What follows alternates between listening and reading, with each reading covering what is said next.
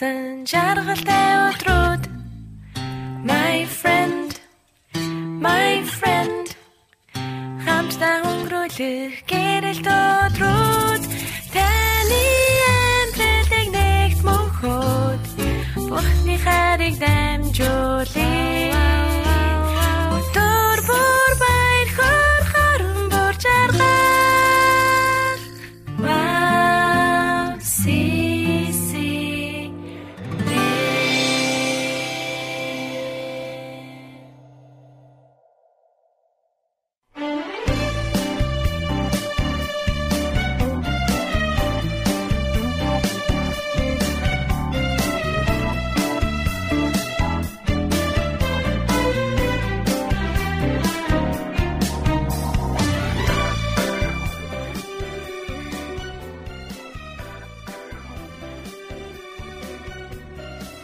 Бидэнд холбогдож сонсогч та бүхэнд орой мэндийг хүргье. Ерөөлөнгөр нэвтрүүлгийн ман 199 дугаар та бүхэндээ үргэлжлэн хүрч байна. Бидэнд холбогдож байгаа сонсогч та бүхэндээ энэ оройн мэндийг бас шин 7 хоногийн мэндийг та бүхэндээ хүргэж байна. Өдөр хамтдаа нэгэн магтаалын дуу хүлээг аван сонсъё. Ямар магтаалын дуу хүлээн аван сонсох вэ гэхээр Эвэлийн хур химээх сайхан магтаалын дуу хүлээг аван сонсё. Тэгээд Монголд маань бас хур бороо орж байгаа, зуны үйлрэл ирж байна. Тэгээд Үүнтэй адил бидний эзний ивэлийн хур борооч гэсэн та бүгдийн амьдрал дээр асгаран буух болтугай гэсэн сайхан өрөөлөөр энэ магтаалыг хамтдаа хүлээн аван сонсъё.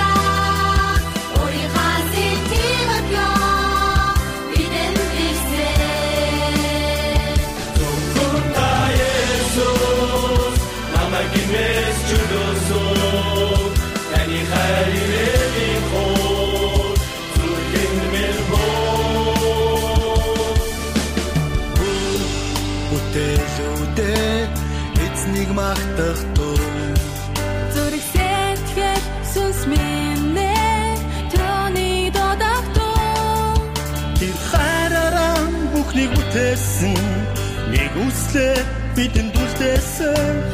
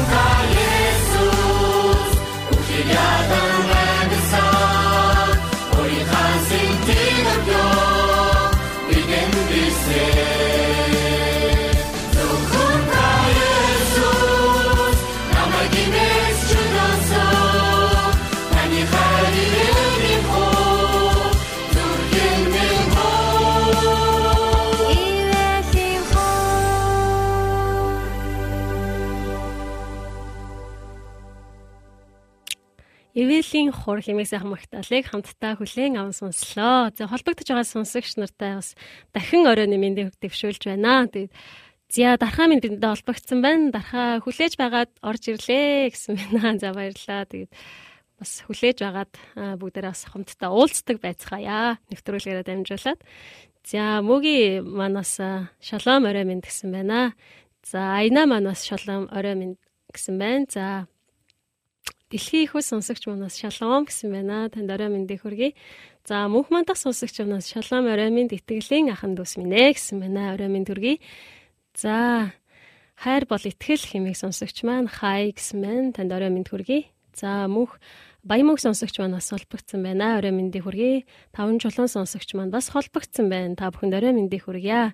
За даваажун сонсогч манаас шалом Монголоос гэсэн байна. За баяртай байна. Тэгэхээр Монголд мөн сайхан орой болж байна уу? Монголоор мөн сон сайхан юу байна аа? За тэгээд яг одоо та бидэнтэй холбогдохыг хүсвэл бас нэвтрүүлгийн маань цаг Улаанбаатарын цагаар 19 цаг 30 минут, Сөүлийн цагаар 20 цаг 30 минутанд та бүхэндээ хүрж байгаа. Тэгээд бидэнтэй холбогдохыг хүсвэл Facebook хуудасаар а wow CCM доогуур зураас Mongolia гэдээ орох юм бол бидэнтэй шууд холбогдох боломжтой байгаа гэж хэлэхэд таатай байна. Зя бидний нэвтрүүлгийг бас YouTube дээр бас тавигдаж байгаа. Тэгээ YouTube-ээс бас хүлээн аван сонсох боломжтой. Бас подкаст хэлбэрээр та бас хүлээн аван сонсох боломжтой байгаа шүү. Зя төмрөө хөтлөгч манаас орой мэд гэсэн байна. За орой мэндийг хүргье. За нэвтрүүлэг маань 3 хэсгээс бүрдэж байгаа. Эхлээд та бүхэндээ бас магтаал сонсоод хамтдаа мэдчлээ нэвтрүүлгээ эхэлдэг бол бид нар өнөөдрийн чимээгүй цаг буюу QT-гээр дамжуулан бас эзний үгнээс суулцдаг байгаа. За хоёрдугаар булан буюу мөнхийн аялга булан байгаа. Мөнхийн аялга булангаараа дамжуулан та бүхэндээ хамтдаа бас лайв хэлбэрээр эзнийг магтдаг байна. За 3 дахь нэвтрүүлгийн маань 3 дахь булан буюу зочны цаг байгаа. Тэгээд зочны цагаараа дамжуулан бас эрхэм хүндтэй э, зочдыг та бүхэндээ ураад тэдний амьдрал, тэдний итгэлийн амьдралаас гайхалтай гэрчлэлүүдээс хамтдаа хуваалцаж бас урам зориг авдаг сайхан цаг байна. Тэгэд өнөөдөр ч гэсэн бас нэг юм эрхэм эрхэм хүндэс зочин маань бас өргөдөн ирсэн байгаа. Тэгэд та бүхэн нэвтрүүлгээ дуустлаас хамт байгаасай гэж хүсэж байна. Зя бүгдээ хамтдаа өнөөдрийн QT буюу өнөөдрийн чимээгүй цаг хамтдаа хүлээн аван сонсъё.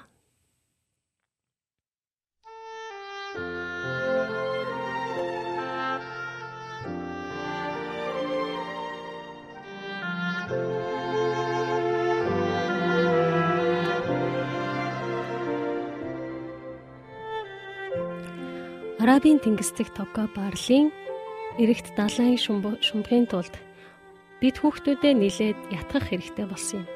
Учир нь далайн ёроолд үзэгсэлэнт байгаль байгаа гэдэгт тэд итгэж өгөхгүй байв. Харин далайн ёроол руу шумбаж гарч ирснийхээ дараа тэд хөөр баяр болж тэр доор хэдэн мянган төрлийн загс байна. Үнэхээр үзэгсэлэнтэй. Би ийм гоё өнгөтэй загснуудыг хизээж харж байгаагүй. Гисгээж ам аманда шуугж байв билээ. Далайн ус дээрээсээ миний гэрийн ойролцоох нуурын нуурын нуурын ус шиг харагдаж байсан учраас хүүхдүүд маань тэр дор нуугдж буй гоо үзэсгэлэнг харж чадалгүй өнгөрөх шахсан юм. Иш үзүүлэгч Самуэль Есийн хүүгүүд Өгүүдээс нэгийг нь дараагийн хаан болох тослохоор Бэтлехэм рүү явх үед Есийн ууган хүү Илабиг гадаад төрхтөнд онцгой сэтгэл төрүүлсэн. Иш үзүүлэгч өөрийгөө зөв хүнээ болчлоо гэж бодсон ч бурхан Илиабыг үл тоосон юм. Ингэхдээ бурхан Самуэлд бурхан мөхс нэгэнтэй адил хүний гадаад төрхийг хардаггүй. Эзэн зүрхийг нь хардаг гэж хэлсэн. Тиймээс Самуэль Есийн бусад хөвгүүдийг харахыг хүссэн.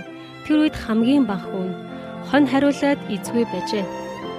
Улмаар тэр хүү буюу Давидыг дуудуулж Самуэль эзний заавраар Давидыг тусалсан юм. Бид ихэвчлэн альва зүйлийг гадаад үзэмжийг хардаг. Харин дотор нь нуугдж буй гоо үзэсгэлэнг харах гэж тэр бүр хичээдэггүй. Бид ихэнхдээ бурхны үнэлдэг зүйлийг үнэлдэггүй. Гэвч гэвч хэрвээ бид өнгөн талыг биш цаана нь нуугдж буй үзэг зүйлийг харахыг хичээх юм бол бид тэндээс гайхамшигтай эрдэнэс олох боломжтой юм шүү. Дахин хэлье. Бид тэндээс гайхамшигтай эрдэнсийг олох боломжтой юм шүү. Бусдын дотор нуугдж буй гоо үзэсгэлэн харахт минь Бурхан бидэнд туслаж чаднаа. Амен. Тэгээд өнөөдрийн чимээгүй цаг маань бас маш гайхалтай үг байна. Тэгээд ихэвчлэн бид нар харагдаж байгаа зүйлийг л хараад шууд харснараа бид нар дүгндэг байгаа тийм үү? Аа энэ гоё зүйл байна. Энэ үнэхээр сайхан харагдаж байна гэл харагдаж байгаа зүйлүүдийг бид маш амархан хараад шууд дүгндэг. Харин түүний цаанд байгаа тэр гоо зөкслөнтэй гайхалтай тэр нууцуудыг бүгдээр олж нээдэг. Тийм гайхамшигтай нүдийг бурхан биднэрт бас нээж өгөөсэй гэж хүсэж байна. Тэг өнөөдрийн чимээгүй цагаар дамжуулаад ч гэсэн бурхан танд гайхалтай зүйлийг бас ярьсан бахаа гэж итгэж байна. Тэгээд та бүхэн бас чимээгүй цагаа бас хийсэн байх гэж бодож байна.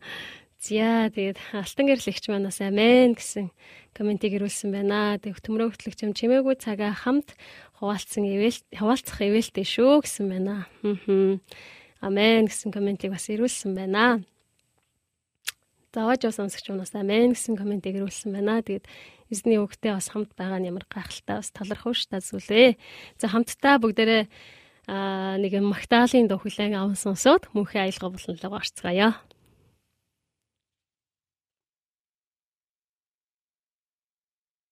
За гүүр тавигч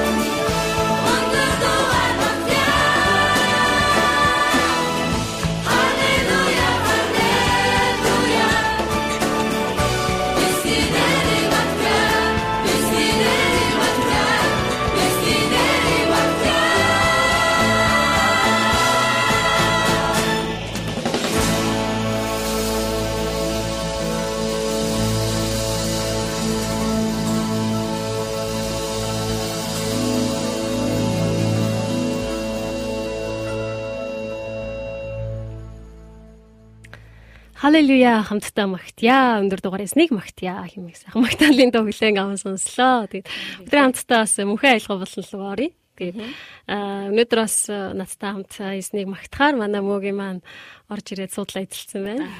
Тэгээ баярлалаа. Хамтдаа бас эснийг магтаж байгаа. Үнэхээр гоё байна. Мөгийн маань сэн сайхан юм намайг Юма бэлтчих хооронд ирж яах вэ? За тэгээ сонь сайхан ойрд намдөө тэгэл нөгөө нэг урилын хийсэн шалгалт гээл жоохон завгүй байж байгаа. Одоо л нэг сая өнгөрсөн 7 хоногт дуусна. Тэгэл одоо л нэг завтай болж эхэлж байна. Тийм байна. Өөр онц сонин зүйл байхгүй байна. За Тийм байна. За багтах уу? тэгээ. За.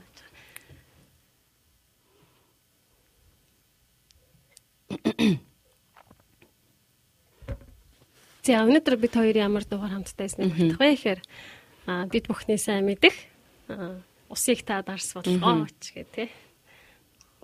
Гахамлтаа магтаалаагаа тэгээ ингээд хамтдаа ирсэн юм багтъя. За тийм.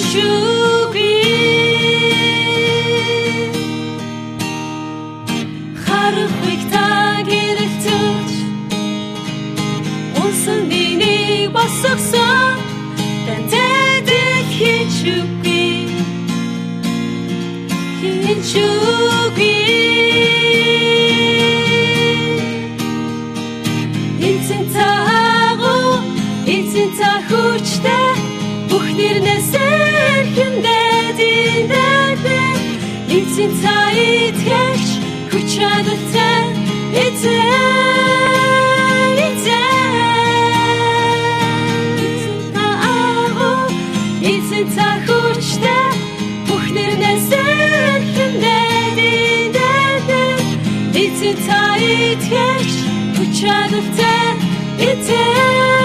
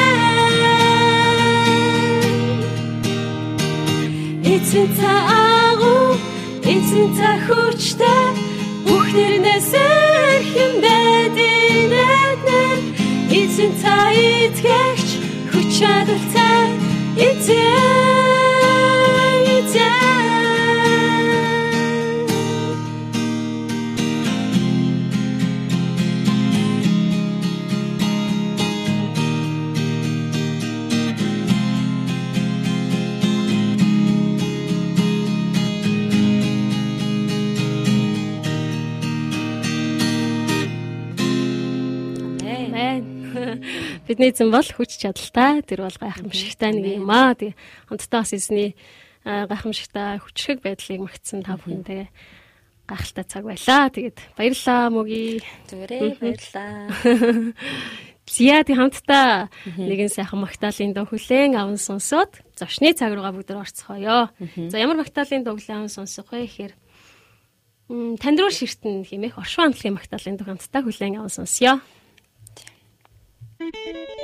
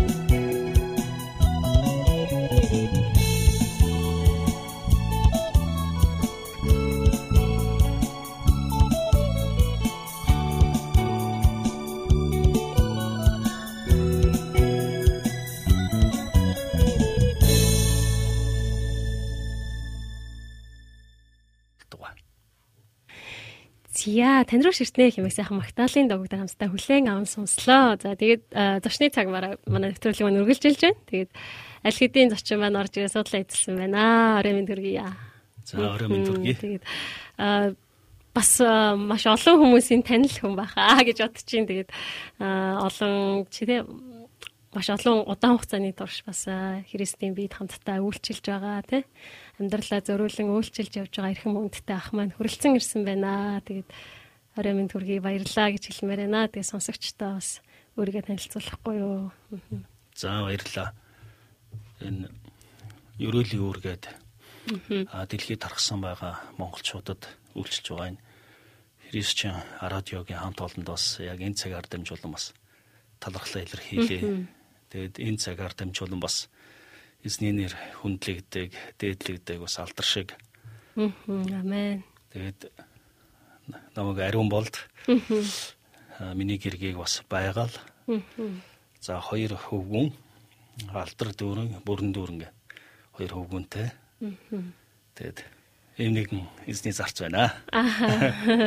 Маш даруухнаар эзний зарц гэж өөрийгөө бас э, тодорхойлж байна. Тэгээд ямар ч гэсэн гэр бүлийнхаа талаар бас бас одоо хийж байгаа үйлчлэлийнхаа талаар бас сонсогчд маань бас дэлгэрэнгүй хуваалцвал бас. Тэгээ яг жил хагасын өмнө яг Америкт байгаа чуулгануудад үйлчилж байгаад аа Сөүлд 14 хоногийн хугацаатай нөгөө одоо байх үйлчлэх тийм хугацаа гараад тэгээ хүмүүс сайн мэдээ хүргэх үед бас маш олон хүмүүс эзний хүлээж авсан. Тэгээд яг энэ газарт бас эзний хүсэл таалал байна гэд. Тэгээд нэг зүрх гэд чуулганыг үүсгэн байгуулсан баг. Аха. Тэгээд үнэхээр миний зүрх сэтгэл бол эзний сайн мэдээг тунхаглах дагалдагчийг бэлтгэх чуулган тарих тийм зүрх сэтгэлтэй. Энийний төлөө бол одоо бүх амьдрал үнцэнэ зориулахаар шийдтсэн. Тэгээ манай гэр бүл ч гэсэн энэний төлөө бэлэн байгаа. Тэгээд яг энэ үйлчлэлийн хажуугаар бас долоон дэнлүү гэдэг удирдахчийг бэлтгэх сургалтыг хийж байгаа. За Азиуд пасторуудын сургалт нь бас үе бас Монголд очиж үйлчлэлийн өөрийгөө зориулж байгаа. Тэгээд товчхондоо юм байна да. Аха. Зя.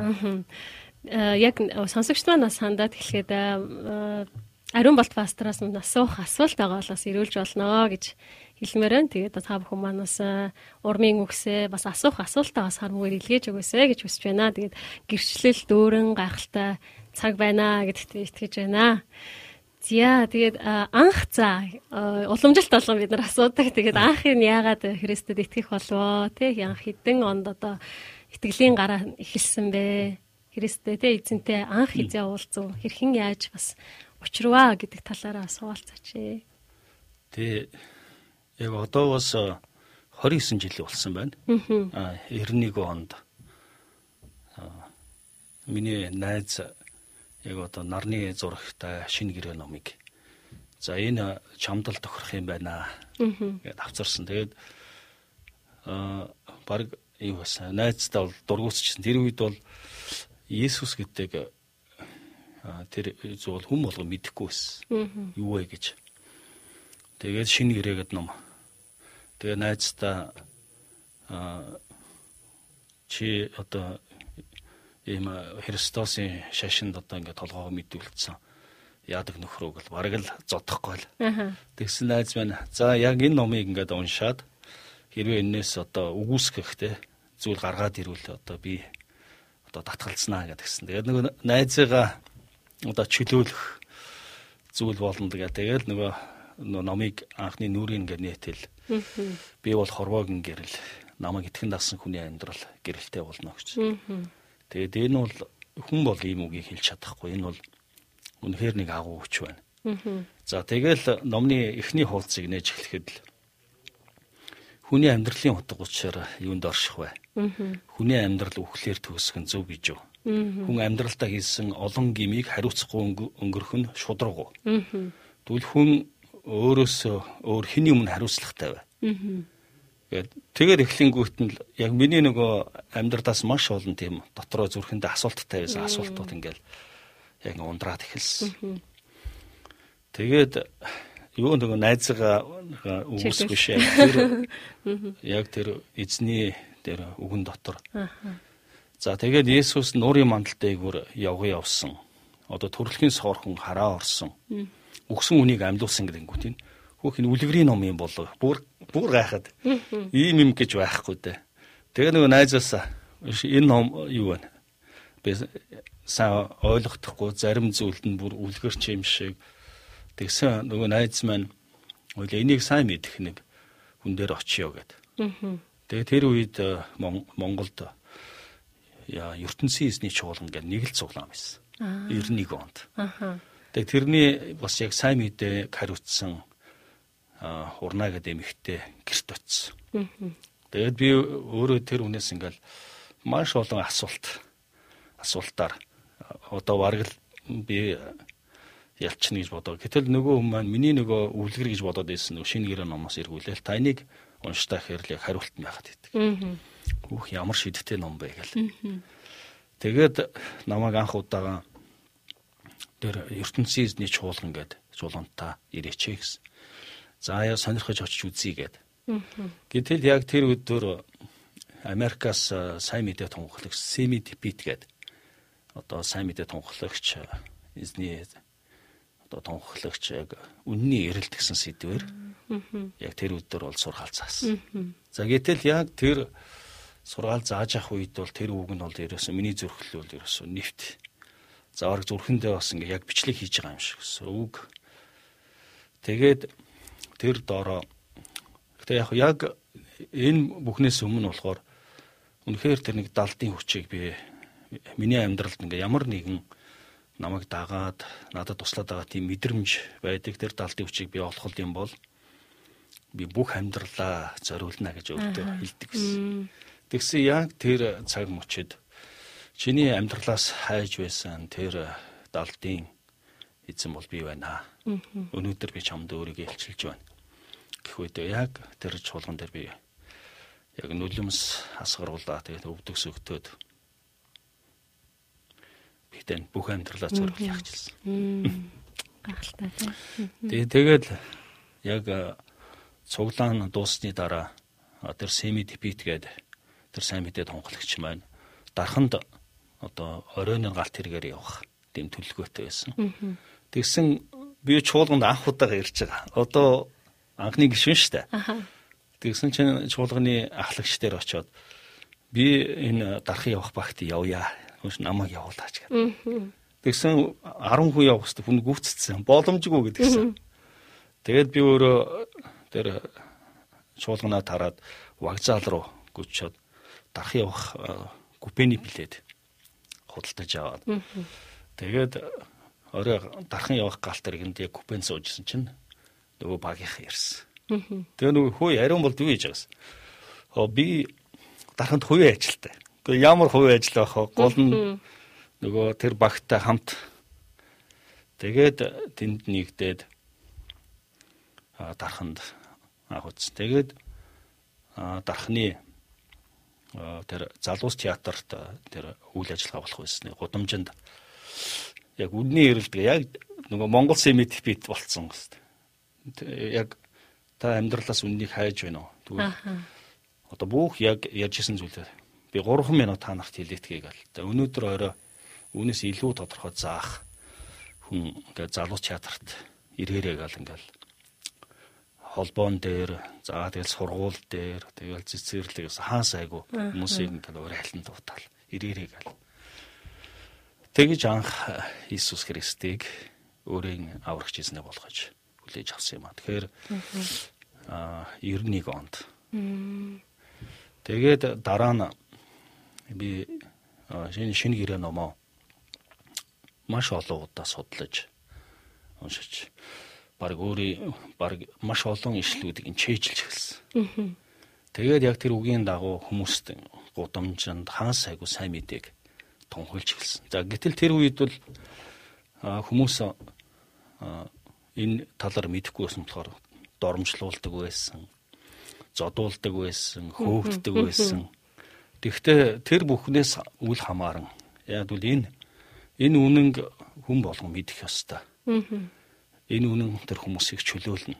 Тэгээ хүмүүст зоригтой тунгалсаар байсан. За анх тэгвэл яг эзэндээ эзний хүлээж авч исэн бас маш онцгой тийм одоо зүр сэтгэл шүү дээ. Эзэн эзэн өөрийгөө маш онцгойгоор илчилж исэн тийм цаг үе байсан байх нэ. Тэгээд за таны тэгээ үйлчлэлийн яг гараа тий яг яг бурханд амьдралаа зориулаад яг үйлчлэлийн гараа нь бас хэдэн онд. За яг тэр үед би өөрөө яг зоос хоёлын үйлдвэрт гоёлын дархан байсан. Аха. Тэгээд би амьдралдаа шийдвэр гаргах хэрэгтэй болсон. Би үнэхээр гоё загварын бүгд чигээд хүнийг баярлуулсан дээр үү эсвэл чин үнэн одоо тэр үнэн үг хэлж одоо чөлөөлж аварч одоо баярлуулсан дээр. Тэгээд а энэ эзний энэ үгийг тунхлах энэ амьдрал одоо юутааш зөршгүй юм байна гэдгийг олгоод өөрөө нөгөө гоёлын нөгөө гоёлын дархныхаа ажлаас бол татгалзаж ирсэн байна. Тэгээ энээс хамаарад бас өөр бас маш олон бэрхшээл үүсэлтэй. Нөгөө зоос хоёлын үйлдвэрийн хамт олон чи нөгөө Иесус гэдэг энэ зүйл болоод ийм гоё сайхан ажиллаа яах гэж орох гэдэг юм ингээд дургуцж ийсэн. Аав ээж минь хүртэл бас чи энэ гоё мэрэгжил эзэмшээд одоо амьдралын баталгаатай болж итэл одоо юу одоо яриад байна гэдэг. Тэгээд эндээс эхлээд хаа сайгүй хүмүүст одоо сайн мэдээг тунхлаж эхэлсэн баг. Тэгээд Ром номын 1:14 дээр а мунхаг болон грекчүүд одоо ухаантай болон тэнийг тэр бүх хүмүүст би өртөө гэж. Тэгэхээр миний зүрх сэтгэл бол энэ Монгол үндэстэн хамаг Монгол бүх үндэстэнд эзний хаанчлалын сайн мэдээг тунхлах өртөө гэсэн зүрхтэй байсан. Тэгээд Роми 15 дээр үний төлөө миний зүрх шатдаг гэж. Үнэхээр юунаас ч үл хамааран тунгалах тийм халуун зүрхтэй байсан. Тэгээ Рономын 1:16 дээр үний төлөө би юунаас ч айхгүй гэж. Тэгээд Монголын 21 одоо аймаг тэр үед бол 18 аймаг байсан. Аймаг явж тэр үед бас тэр газруудад бол чуулган байгуулагдаагүй байсан. Тэгээд эзний сайн мэдээг тунхлах энэ бол гарцаагүй үүрэгтэй гэж. Тэгээ агуу тушаал дээр явж бүх үндэстнийг дагалдагч болгохтун. Тэгээд эцэг хүү ариунс нэрээр усан баталгаа хийж миний та нарт заасан бүгдийг сахин биелүүлэхийг тэдэнд заа. Тэгээ үеийн төгсгөл хүртэл би та нартай хамт байна гэж. гэсэн. Тэгэхээр энэ тушаалыг бол биелүүлэх ёстой гэдэг. Тэгээд газар сайгүй одоо сайн мэдээ энэ үннийг тунхлах. Өнөөдөр ч гэсэн одоо явсан газар болгондоо сайн мэдээг тунхласаар байгаа. Тэгээ сайн мэдээ одоо тунгалахгүй байх нь надад үнэхээр ял байдаг. Яг тэгвэл нэг өдөр ч гэсэндээ тэр үнэнг хэлэхгүйгээр зүгээр алхаж явна гэдэг бол боломжгүй. Аха. Тэгээ тэр шалтгааны улмаас ч гэсэн өнөөдөр энэ ерөөлийн үр нэвтрүүлгээр дамжуулан бас олон хүмүүс Есүс Христэд итгэж амьдралаа зориулж дүүний хүндлээсэй гэж хүсэж байгаа. Амен амен. Мм. Тэгээ маш гайхалтай байна. Тэгээд яг нөгөө Паулийн хэлсэн шиг тий Христтэй ямар ч замаар үргэлж тунхаглагдаж байх ёстой гэж Паул хэлсэн байдаг шүү дээ. Хүмүүстийн сонсох дуртай ч бай дург өгч бай тий. Тий бүх одоо миний одоо амь харьч бай, үхлэрч бай. Тэр эзэн өргөмжлөгдөх болно гэж. Тэгэхээр гайхалтай байна. Тэгээд за бүгдээр хамтдаа бас комент хэсгийг харцгаая. За сонсогч нар бас холбогдсоор бас комент ирүүлсээр байна. За, уган цэцэг сонсогч маань бас шалом гэсэн байна. Орой мэндийг хүргэе. За, шижрээ сонсогч маань бас шалом гэсэн байна. Орой мэндийг хүргье. Тэгээд үлзий пастор маань бас бидэнтэй холбогдсон байна. Орой мэндийг хүргэе.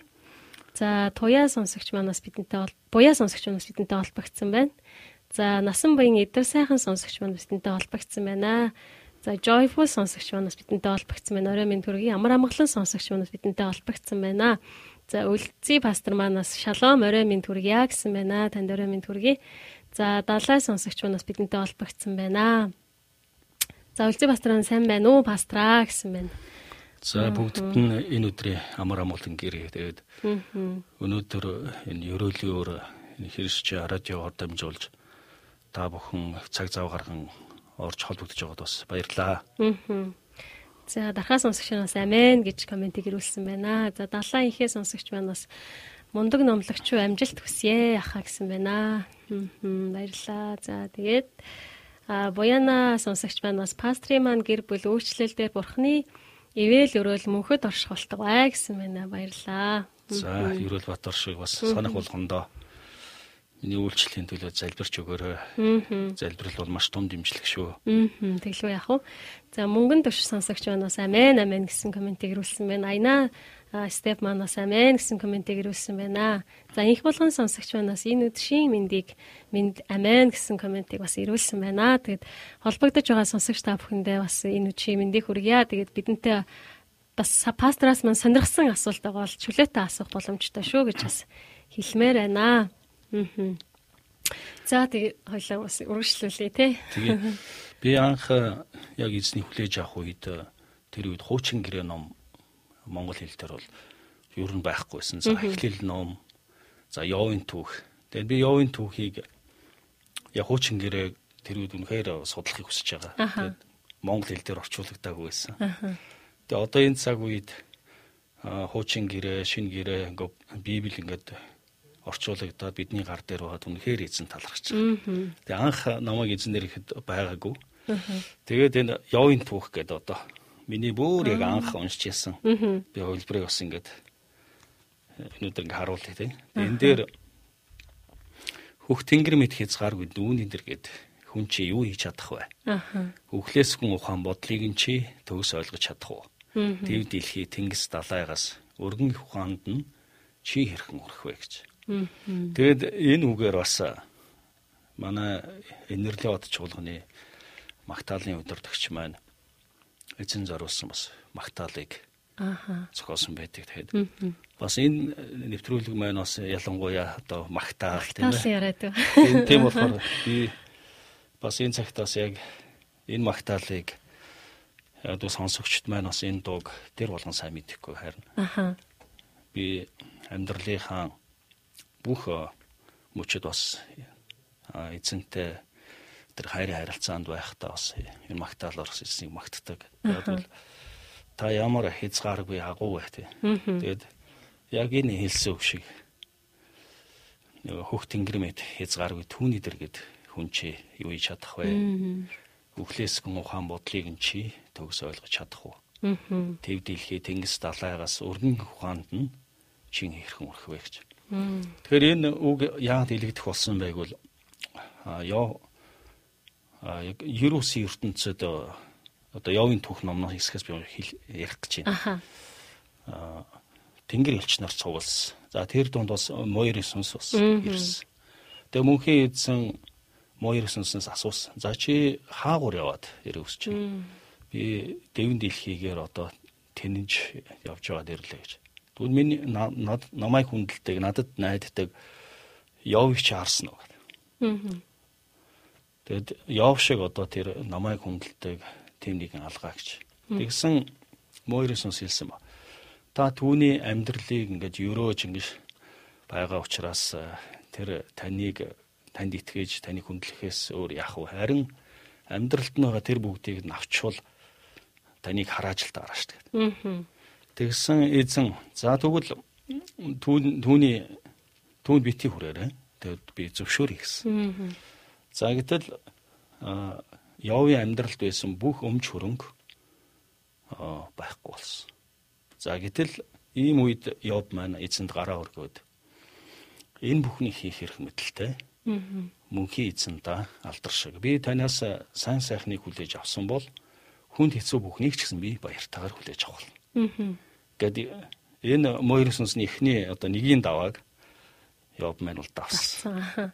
За тэгээд дахиад Иерусийн ертөнцид тэнгэр хичнээн цуглах үед дахиад Мойрсонс явж дунд нь. Тэгээд мөнхийн эзэн Мойрсонс за миний итгэмчд Йов Йовыг харуу тэгүн шиг одоо надад найд хүн байх хүсэж. Дахиад Мойрсонс та түүний одоо мах биеинд нь хүрэхгүй байгаа учраас тэр танд найдаж байгаа шүү дээ. Хэрвээ тэнд нь хүрэх юм бол таныг бас харааж л таарна шүү дээ. А гэтэл Йов дээр хоёр дахь тэр сорилт нь хизээш идэхгүй тийм хулган яр өвчин туссан. Энд. За гэтэл энэ хоёрын даван дээр Йов үнийг бол давс. Юу ч хэлсэн бэхээр энэ бие минь одоо шороонд булагдсан ч миний итгэл найдвар булагдахгүй. Тэгээ надад мөнхийн амьтай аврагч би. Хожим тэр намайг дахин амьлуулж мөнхийн жаргалыг өгнө. Тэгэхээр би тэр сайхан бүхнийг үнэхээр одоо хүлээж байна гэсэн байна. Тэгэд яг энэ хэсгээр нь бас одоо мөнхийн амьтаа аврагч би гэдээ бас магтаалын дуу бас гарсан байна. Тэгээд Йоб маань юун дээр унтсан бэ гэвэл тэр мөнхийн эзний тэр сүр хүчээг хязгаарлалцсан байсан. Дотроо яагаад бол яагаад надад энэ их хүнд хэцүү зовлонг өгж байна эзэн минь. А гэтэл эзэн хамгийн сүлд нь Йовт хэлсэн. Хөөх тэнгэр мэд хязгааргүй түүний дэгэд хүн чи юу хийж чадах вэ? Өглөөс хүн ухаан бодлыг нь чи төгс ойлгож чадах уу? Тэв дэлхий тэнгис далаас өргөн ухаанд нь чи ярих мөрхөө гэж. Тэгэд Йов өөрийнхөө оюун бодлороо эзнийг хязгаарлалцсан байсныхаа төлөө гимшсэн байна. Тэгээд эзэн харин түүнийг амьдралыг өмнөхөөс нь бүр хэд зуун дахинаар ерөөсөн. Тэгэхээр хүмүүс ч гэсэн мөнхийн эзнийг өнөөдөр өөрийн оюун бодлороо, өөрийн амьдралаараа хязгаарлаж байдаг. Тэгээд харин өнөөдөр эзэн энэ үгийг бас хүн болгонд хэлж байгаа. Өнөөдөр а энэ ковид энэ цар тахал бий болцсон байгаа үед ч гэсэн бид эзэн талархаж гараа өргөн зогсох хэрэгтэй байна. Бидний амь амьдрал зөвхөн түүний гарт байна. Тэгээд энэ хүчрхэг магтаалаар бас эзнийг магтаж явах хэрэгтэй. Тэгээд би энэ магтаалыг одоо энэ цагт бас эзэнтэй алдар болгож үргэе. Хөөх тэнгэр мэд хязгааргүй түүний дэргээд хүн чи юу хийж чадах вэ? Үхлээс гүн ухаан бодлыг чи төгс ойлгож чадах уу да Тэв дэлхий тэнгис далайгаас өргөн их ухаанд чи хэрхэн хүрэх вэ? Тэв дэлхий тэнгис далайгаас өргөн их ухаанд чи хэрхэн хүрэх вэ? Амен. Тэгэлгүй явах вэ? Түүний оюун бодол бол хязгааргүй тийм үү бидний оюун бодлоос өндөр далай усаар одоо тэнгэр газраас өндөр байдгийг гэдэл те. Эзний бодол санаа бол биднийхээс агуу юм а гэж Зя тэгээд дархаа сонсогчноос том хүүгээ цэргийн албанд явуулсан баярлдаг. КК үлгэр жишээ болсон шүү гинэ. За энэ Зя Исүгний яв гинэ. Шалом пастра таны бурханд зориулах зориулалт сайн мэдээний төлөө бүх амьдралдаа зориулах итгэл зүрх зориг шийдвэр үйлчлэлийг тань харахтаа урам авдаг шүү гэсэн байна. Баярлаа. За баярлалаа бас та бүгдийг ч гэсэн зоригжуулж байна. Аа. Бид хаанчлалын сайн мэдээг бүх бүтээлд тунхаглахаар өгөгдсөн тушаалтай. Аа. Тэгээ үүнийг та бүгдийг бас биелүүлэхийг бас энэ цагаар ятгах байна. Аа. Амен тэгэлгүй яах вэ? За төмрөө хөтлөгч маань бас амен амен гэсэн байна. Алтан гэрлэгч маань бас амен гэсэн байна алтан гэрлэгч маань сайхан магтлаа гэж байна. Тийм ээ. Үнэхээр сайхан магтаалыг бас эзэн дүрглээ те.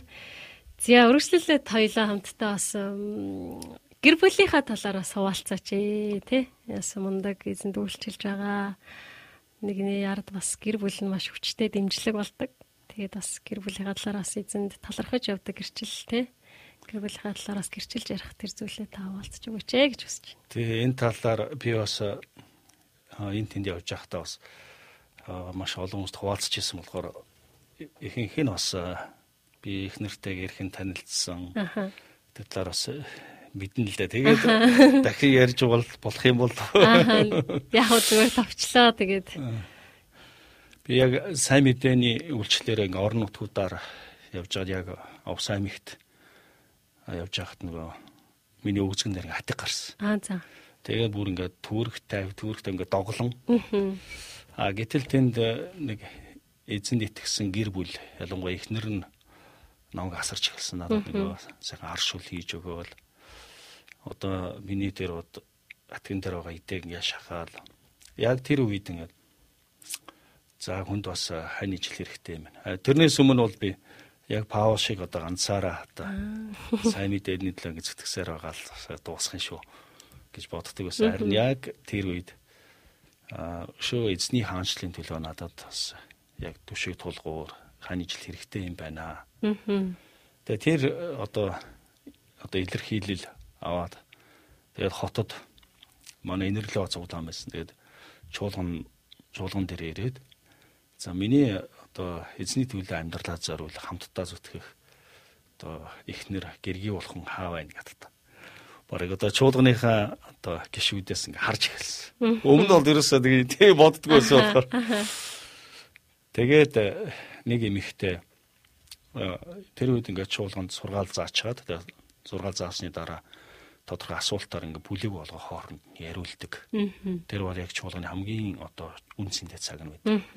Тэгсэн тэрэн дээр нэг оюутан эмэгтэй ингээд юу байсан. Яг эзний хайрыг ингээ бусдад харуулж байгаа гэрчлэлээ ярьсан. Одоо манай сургуульд ингээ орон нутгаас ирсэн оюу- оюутан маань ингээ өмс хувц байхгүй. А тэгтэн ингээ арьс ингээ зүүж а, ихчээрээ оюулаад тэгээд би тэр найзтаа одоо хувцас өгсөн тадарын гут. Өө энэ чи одоо ямар эзэн тайртай ой зүрх вэ? Мгм.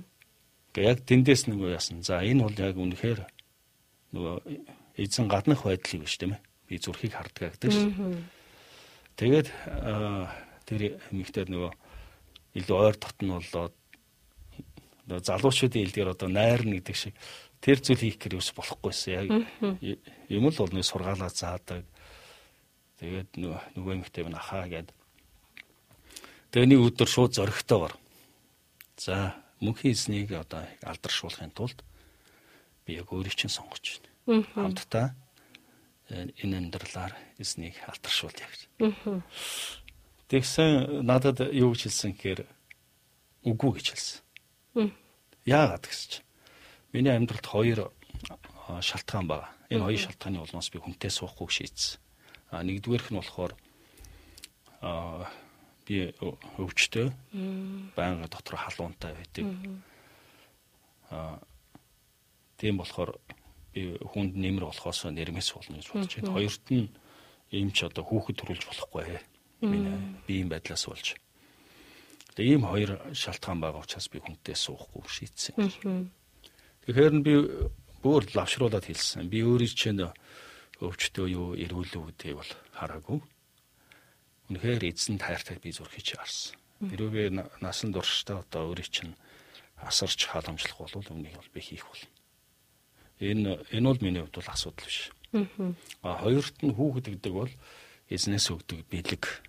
Тэгээ би бүр ганцаараа а, амьдрын гэж бодож байсан миний хувьд бол энд бол би юу гомдлохгүй. За зөвшөөрөх үү гэсэн. Yes. Yes. Тэгээд а, а, өнөөдөр ингээд хоёр хүүтэй тэгээд том хүмүүс алдар дүүрэн далай тэнгис уснаар дүүрэн байдаг шиг газар дэлхий эзний алдраар дүүрэн байга гэж. Тэгээд тэгээд эзэн дахиад ерөөж бас хоёр дахь үг өгсөн. Бүрэн дүүрэн. Яа, бүрэн. Тэгээд Есүс Христ дотор бүх зүйл биетээр бодитоор бүрэн дүүрнээр оршдог. Амен. Гахалтай. Тэгээд бүх амьдралаа эзэнд үнэхээр алдаршуулж түүний хүндлэхийг үнэхээр хүсэж байгаа.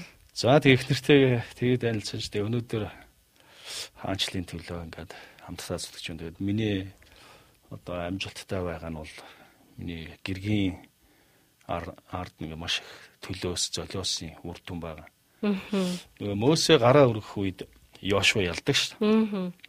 Тэгээ Мөсө ингээ гараа буулгахад Йошуа ялагдав. Тэр шиг би бол нөгөө Йошуа байхгүй ингээ хүмүүс харахад ингээд мундаг ялж байгаа Йошуа яагаад гэдэг. А гэтэл миний арталд бол гэргийн маань бол яг Мөсө шиг гараа өргөөд.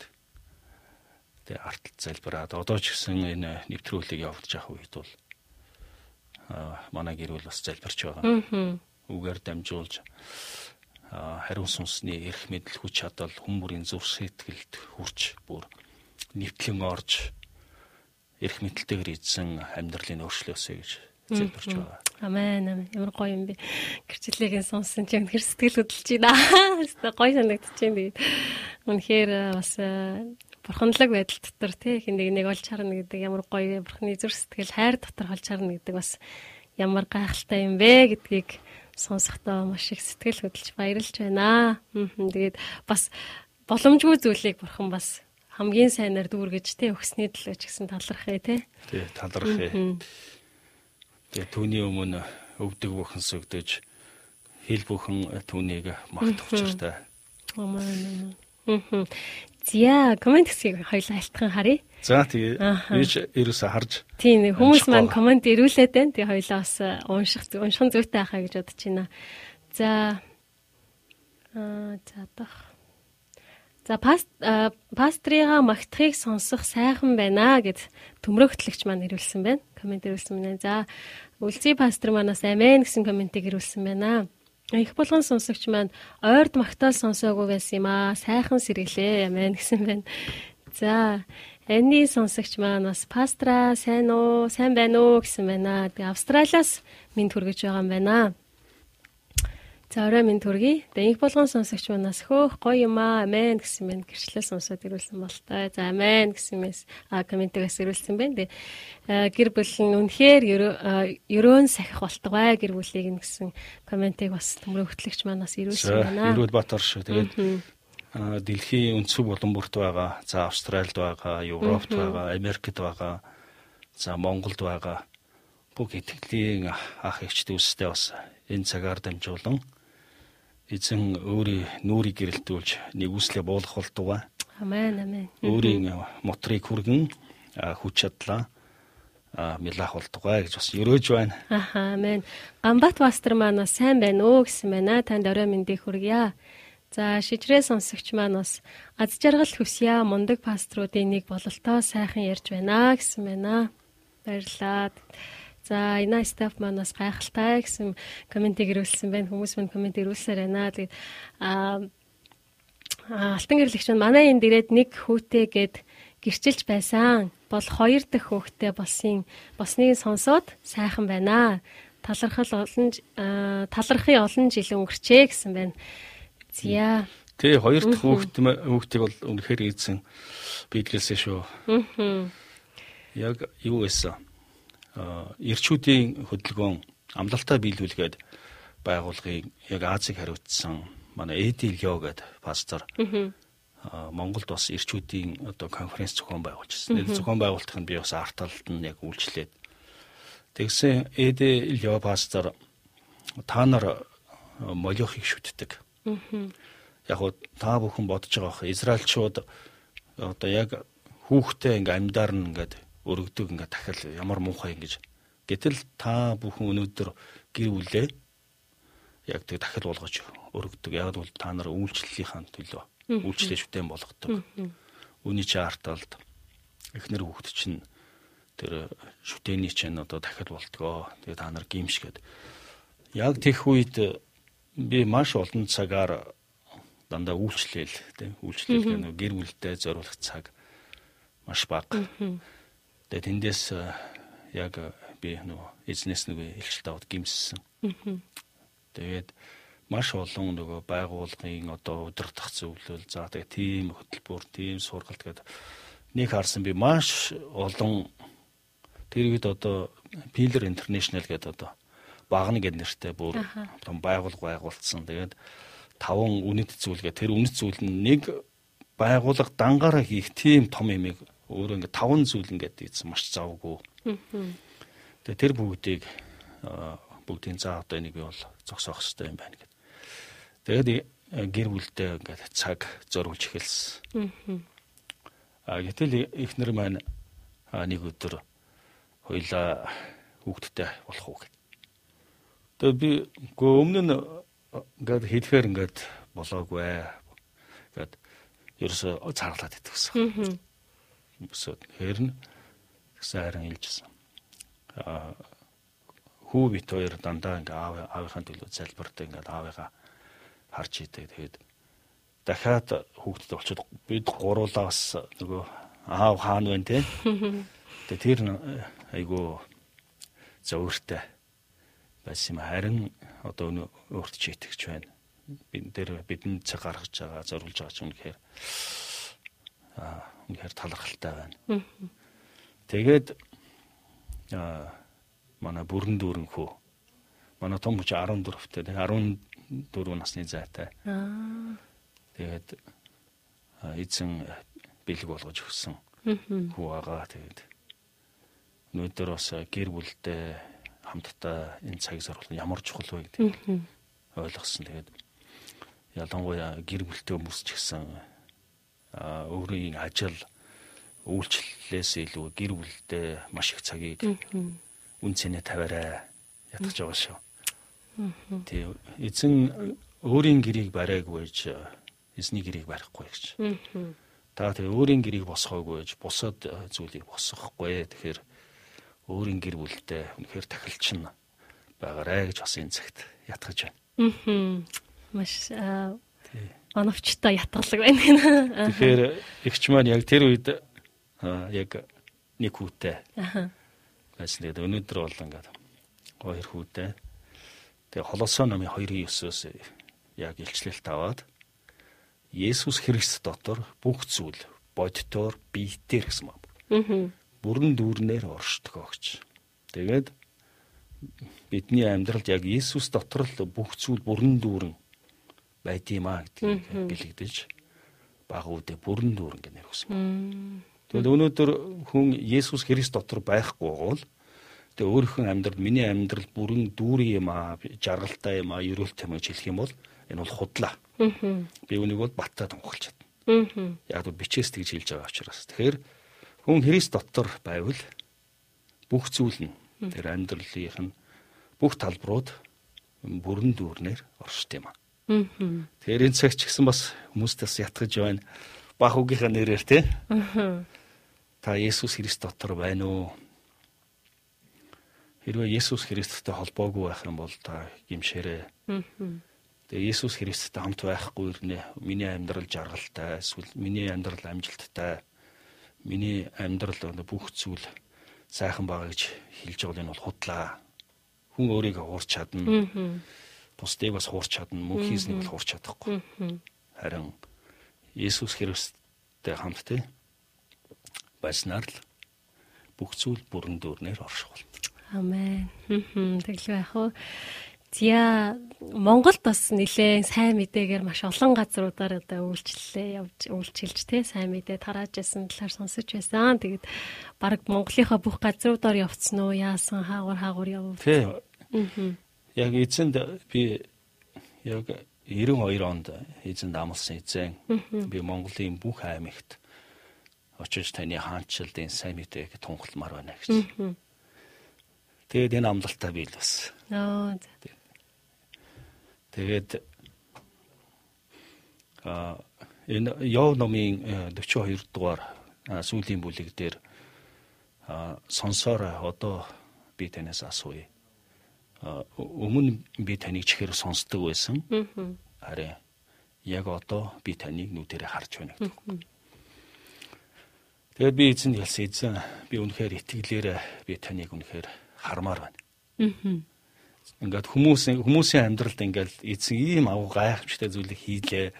Тийм одоо өөрчлөлтүүд боллоо гэж ингээд сонссноос илүүгээр миний амьдралд эзэн яг юу хийх вэ?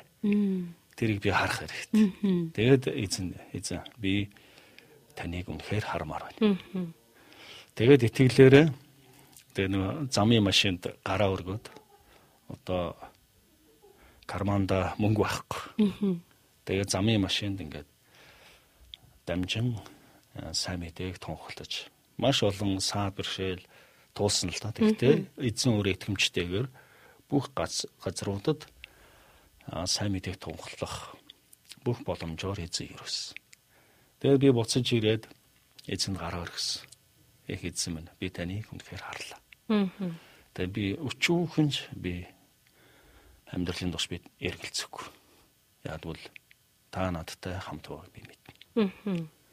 Тэгээд энд олон түүхүүд да. Тэр зарим цуглаануудад газарт энэ түүхээ бас хуваалцж байсан болохоор дахиад энд ярихаар бас юу хэлт дахиад улиг болчих байх гэж бодож байна. Тэгээ тэгээ зарим цуглаан дээр очиход өө пастора таны нөгөө сайн мэдийн түүхээс би чуулганыхандаа ингээ хуваалцсан чинь Хөөх тэр пастор чинь одоо бол байд юм амьд юм уу гэн. Бүр домог болцсон. Бүр эрт явж исэн юм шиг. Тэгээ Монголд бас тийм хаанчлалын төлөө, сайн мэдээний төлөө ингэж амьдралаа зориулж байсан хүмүүс байдаг байсан юм уу гэд. Шинэ үеийнхэн маань мэдхгүй байна. Тэгэхээр та өөрийн амьдралын энэ сайн мэдээ, чуулган тайралт, өдөрдөгч бэлтгэж байсан энэ бүхнээрээ одоо ном бичээчээ гэдэг. Тэгээд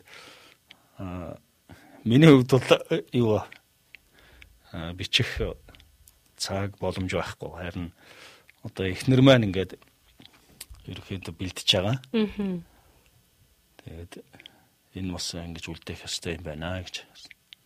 Тийм, ном болон үлдэнэ гэдэг бол өстой маш үнэтэй одоо өв үлдээж байгаа хэрэг шүү. Тэгээд бас гой үлдээгээрээ амжилт хүсье.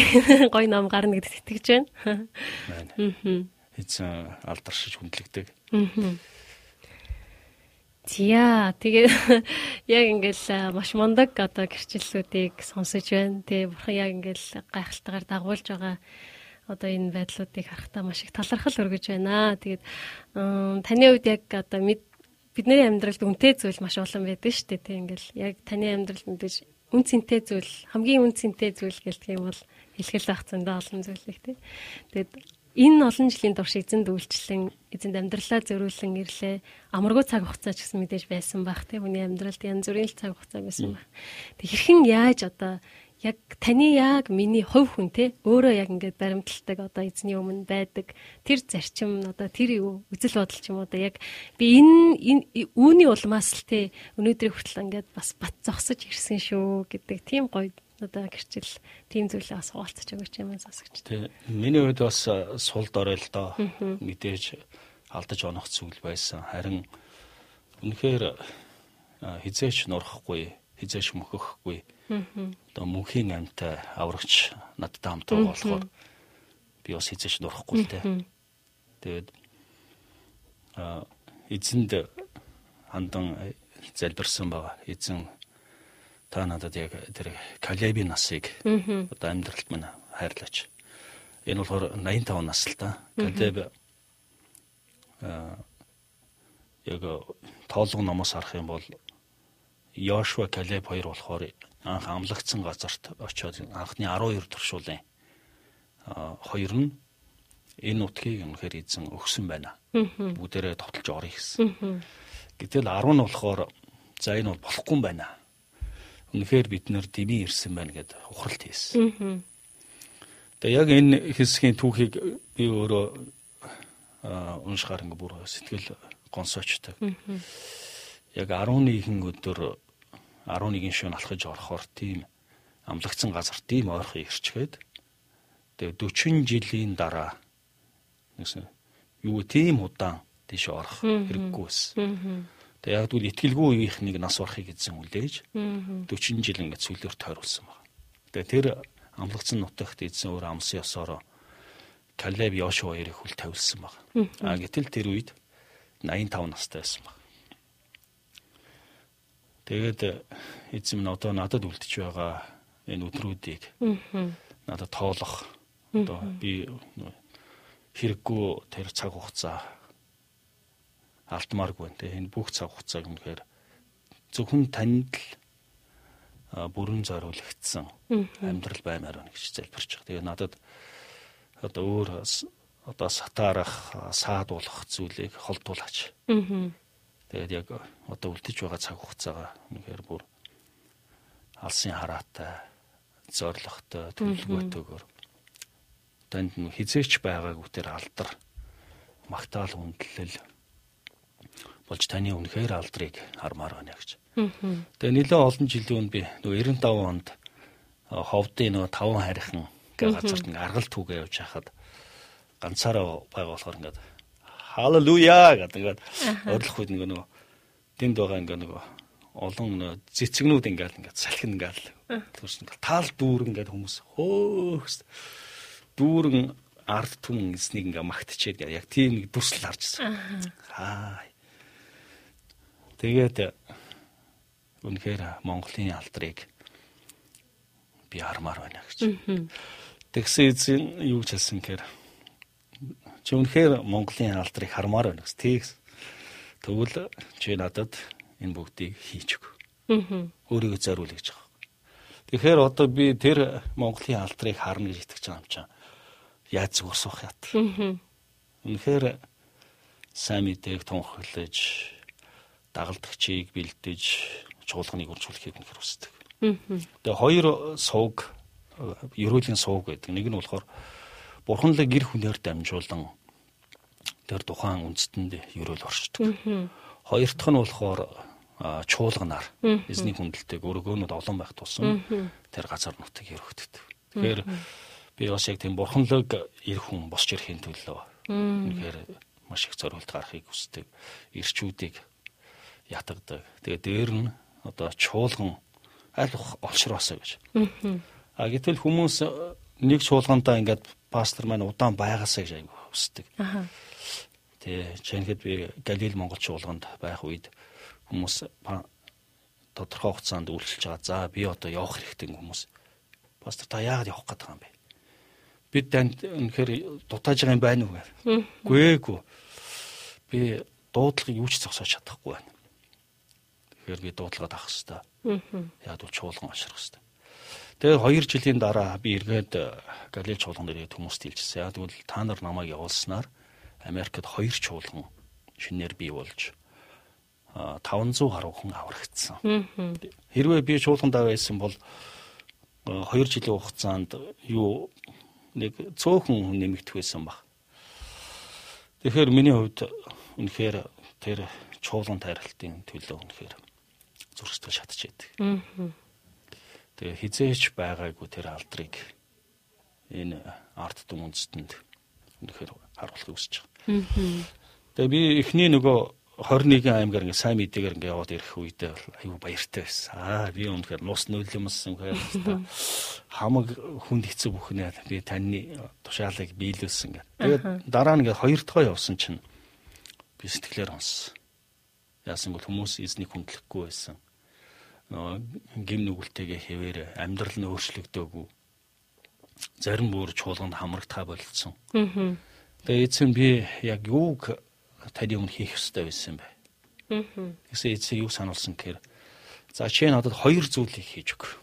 А нэгдүгээрх нь миний яв гэсэн газарт чи явах ёстой. Тэгээ хоёрт нь тэр очисон газартаа дагалдагчийг, чуулганыг бий болох ёстой гэж.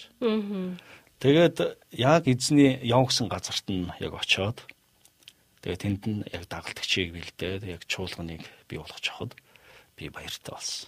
Яг тэр газарт ерөөл оршдог. Эзэн хүндлэгддэг. Тэр газар нутагт байгаа тэр бүх муу мухай зүйлсүүд зайлдаг. Тэгэхээр яг чин зүрх сэтгэл хүсэл маань бол зөвхөн эзний төлөө л амьдрмаар Аа. Өөр юм байна. Аа. Мэн мэн. Тэгээ сая яриан дотор яг дурддагчээл л да. Нөгөө ирчүүдийн талаар гээд бурханлаг ирчүүд гэд босч ирээсэ гэж их хүсдэгэ гэж сонсон. Тэгээ тэр надад айгу хүрлээлтэй. Тэгээ таны бодлоор яг яг одоо ирчүүдэд маань зориулаад хэлэхэд бурханлаг гэр хүн гэж яг ямар хүн байх уу те яг ирчүүдтэй бас ингээд урамшуулах босгох те зорилгоор бас хэлж өгөөч те таны бодлоор энэ дээр эрчүүд маань бол хариуцлагагүй байдаг. Тэгэхээр хариуцлага хариуцлага маань өөрөө тавхан хариуцлага байна. Нэг нь хэлсэн өв бүрийн төлөө хүн хожим эсний өмнө хариуцлагатай. Хоёрт нь биеэрээ үлдсэн өвдлийнхээ төлөө хариуцлагатай. Тэгээд бодол бүрийн төлөө хүн юу бодож байна энийхэн төлөө хариуцлагатай. Тэгээд хандлага юмд хандаж байгаа хандлагын төлөө хариуцлагатай. Тэгээд зүрх зүрх бүрийн төлөө хариуцлагатай. Тэгэхээр хариуцлага хүлээхгүй байгаа хүмүүс маань дандаа муу зуршилд авцсан хүмүүс байдаг. Одоо ямар нэгэн архин донтсон ч юм уу. Ямар нэгэн байдлаар одоо муу зуршилтай. Яг бол хариуцлагагүй учраас. Тэгэхээр эзэн эр хүнийг бүтээхдээ бүх зүйлийг хариуцлагатай байхаар. Яг бол Библиэлд эмэгтэй хүнээс болж би хооч үн шийтгэн гэсэн тийм үг байхгүй. Харин эцгүүдээс болж эмэгт одоо ирчүүдээс болж би хооч үед нь шийтгэлийг буулгана гэж. Би тэр шийтгэнэ гэсэн. Тэгэхээр ирчүүд маань өнөөдөр зөвхөн энэ үедээ амьдарч байгаа биш хооч үе. Доотлон дөрвөн үеийнхээ өмнө хариуцлагатай амьдардаг. 400 одоо дөрвөн үеийн нийтдээ нэг 500 хүн баг. 500 хүний өмнө хариуцлагатай учраас өнөөдөр бүх ирчүүд аав нар одоо хариуцлагатай байгаарай гэж яагаад гэвэл бурхан хариуцлагатай байхаар эр хүнийг Тэгээд өнөөдөр э, маш олон монгол ярьчууд маань бол хариуцлагагүй байна. Яг нь өөрийн хариуцлага дандаа ихнэр лүүгээ чихдэг, өөр хүмүүж чихдэг. Харин эзэн бол биднээс авна. Тэгээ би бас зарим чуулганыхаа гэр бүлээр айлчилдаг. Тэгээл намайг очихоор ингэ зориулж ингэ хоол хийсэн байдаг. Тэгээл за гэрээ дахилч гоё хоолыг өрөөгөө залбираарай гэж нөгөө нөхөрт нь хэлж байгаа байхгүй.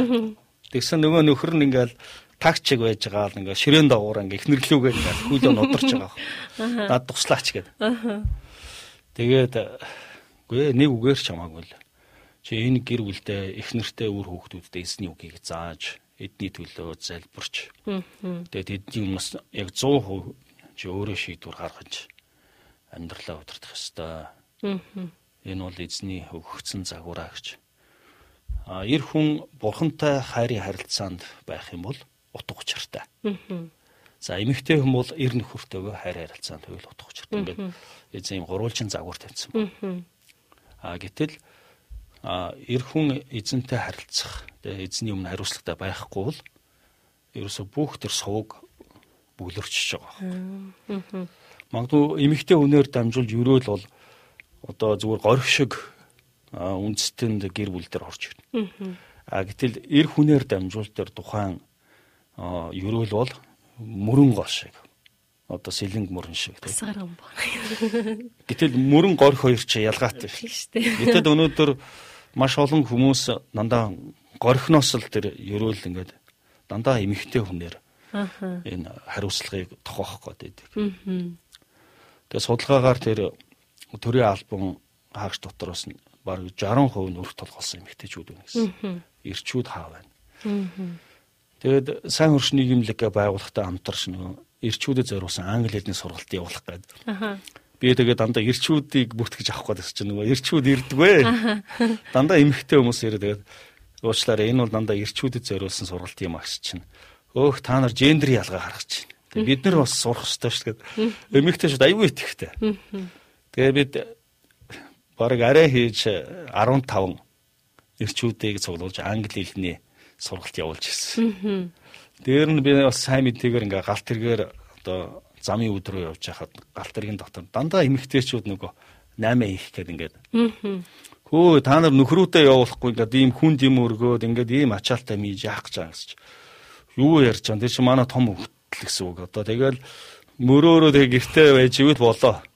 Тэднийг явуулахаар ингээд ямар ч хэрэггүй бараа авцардаг. Эсвэл нөгөө мөнгөийг ч үрчдэг. Найдваргүй гэдэг. Тэгэхээр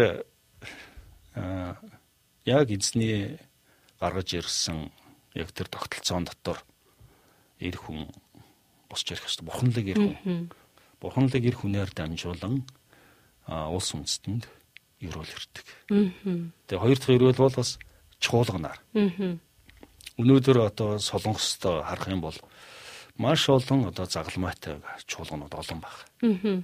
Тэгвэл хүн үнээр эзнийг хүндлэх. Тэгэд хүн зөв мөн чанартай байснаар дээр улс үндэстэн босч байна. Өнөөдөр магадгүй энэ улс орон аюул сайн намын одоо тогтолцоо маш сайн алсын хараа маш сайн удирдахч гарч ирэх юм бол бидний энэ улс орон хүчтэй болно гэж хүмүүс бодож байгаа. А гэтэл миний хувьд бол маш олон бурханлаг одоо эр хүнээр дамжууд тэр хүмүүсийн мөн чанар бол өөрчлөгдөн. Тэгээд эзнийг хайрладаг хүмүүсээр дамжуулт эдгээр яг бол зөв зан чанартай болно гэсэн. Би өөртөө нэг дээд сургуулийн захиралтай бас юу ажилласан маргаан үсгэжсэн. Тэр бид нар бас маш олон одоо дээд босралтай хүмүүсийг бий болгож байгаа гэдэг. Харин үгүй ээ. Дээд босралтай хүнээс илүүгээр одоо зөв зан чанартай хүн чухал юм аа. Тэгээ уг нь энэ чуулганд хамрагдаж байгаа хүмүүс маань одоо муу зуршлаасаа салдаг. Тэгээд тэд амьдралын зорилготой болдог. Тэгээд гэр бүл нь өрөөгддөг. Энэ үнэхээр үндэстэн чухал юм аа гэж. За өстой маш чухал одоо сэдвийг хөндлөө гэж бодож байна миний хувьд те. Тэгээд эмгтээчүүд маань үргэлжил одоо идэвхтэй бүх юм ингээл гарин ирчүүд маань үнэхээр босч ирээд өрх гэрээ те. Аваад яг байр суурин дээрээ. Бурхны тогтоож өгсөн тэр байр суурин дээр тэр алдар дотор зогсвол ямар гахалтай вэ те. Тэ эмгтээчүүд маань гэргийнэр маань болохоор яг тэр эр хүнд нь өөрт нь шийдвэрийг гаргаад хариуцлагатай байлгахад нь ард нь ингээд зогсож байгаа хэрэгтэй. Өөр ихгүй нөгөө хүмүүс шийдвэр гаргаж хариуцлагагүй байгаа болохоор урдуур нь орчдөг тийм. Тэгэхээр яг бол ерөөл бол горгшгөл байна гэсэн үг шүү дээ. Гэтэл тэр байр суурин дээр ирээд өөрөө хариуцлагатай байгаад жинхэнэ гэр бүлдээ тахилч нь байх юм бол аа үнэхээр гайхамшигт. Зя тий нэвтрүүлгийн цаг маань өста өндөрлөгт өгч जैन. Тэгээд маш олон гоё зүйл ингээ ярилцмаар байна. Тэгээд яа гэвэл ариун болтгостер маань бас маш олон гайхалтай гэрчлэлтэй хуваалцах боломжтой гэж харж байна. Тэгээд тэгсэн ч гэсэн харамсалтай нэвтрүүлгийн цаг маань үнэхээр дуусч байна. Тэгээд үлдсэн бас хормыг танд үлдээмээр байна. Тэгээд нэвтрүүлгийн маань сонсогч нартад зориулаад тий бас юу гэж ярьж алтгамаар байна, урамшуулмаар байна тий. Яг уриалмаар байна тэр үгээ бас хэлж өгөөсэй ч үнэхээр хүсэж байна. Бас маш олон зүйлийг хуваалцахаар байна л да. Тэгээд хамгийн гол хэлэх зүйл бол одоо эзэнтэй одоо нандин хайрын харилцаанд энэ хайрын харилцаагаа хадгалахын төлөө хүн болгон байгаасаа гэж хүсэж байна. Яг эзний тэр анхны хайр. А Иохны 15 дугаар бүлэг дээр мөчөр иштэй холбогдохгүй юм бол өөр жимс гарахгүй гэж. Тэгэхээр та бүхэн эзэнтэй харилцах хайрын нандин харилцаа байхгүй л байгаа бол та гимшээр. Аа амьдралд чинь өөр өөр тийм агуу юм бол байхгүй. Тэгээд та өөрийн тодорхой талбартаа өөрийн гэр бүлдээ, улс үндэстэндээ үнэхээр ерөөл болохыг хүсэж байгаа бол зөвхөн тэр эзнэр дамжуулан тэр ерөөл оршдог. Тэгээд би Иохны 15 дугаар бүлгийн хэсгээс унш уншчихъя гэж бодлоо.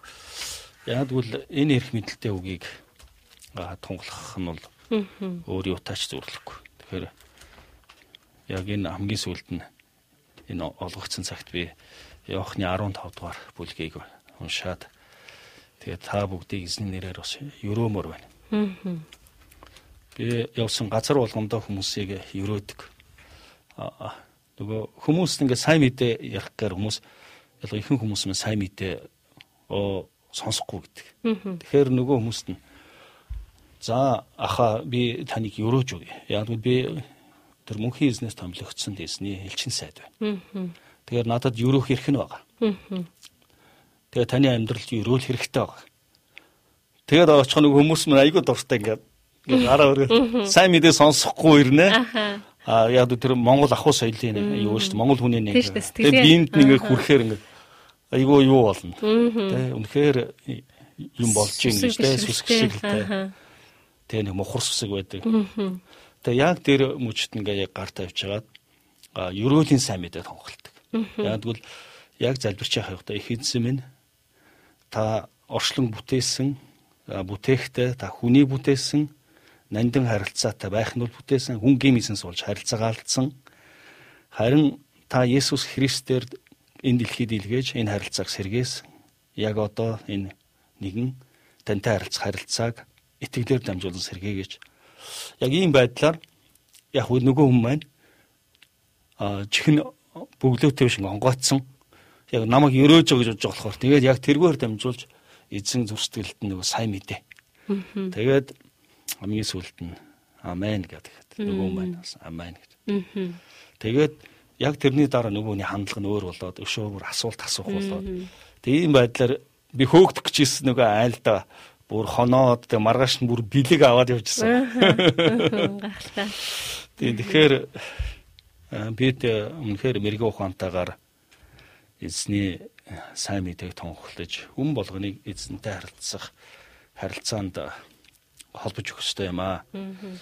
За би Иохны 15 дугаар бүлгээс би бол усан үзмийн мод та нар бол мөчрүүд хүн миний дотор байж би мөн түүний дотор байвал тэр хүн их чимс ургуулна.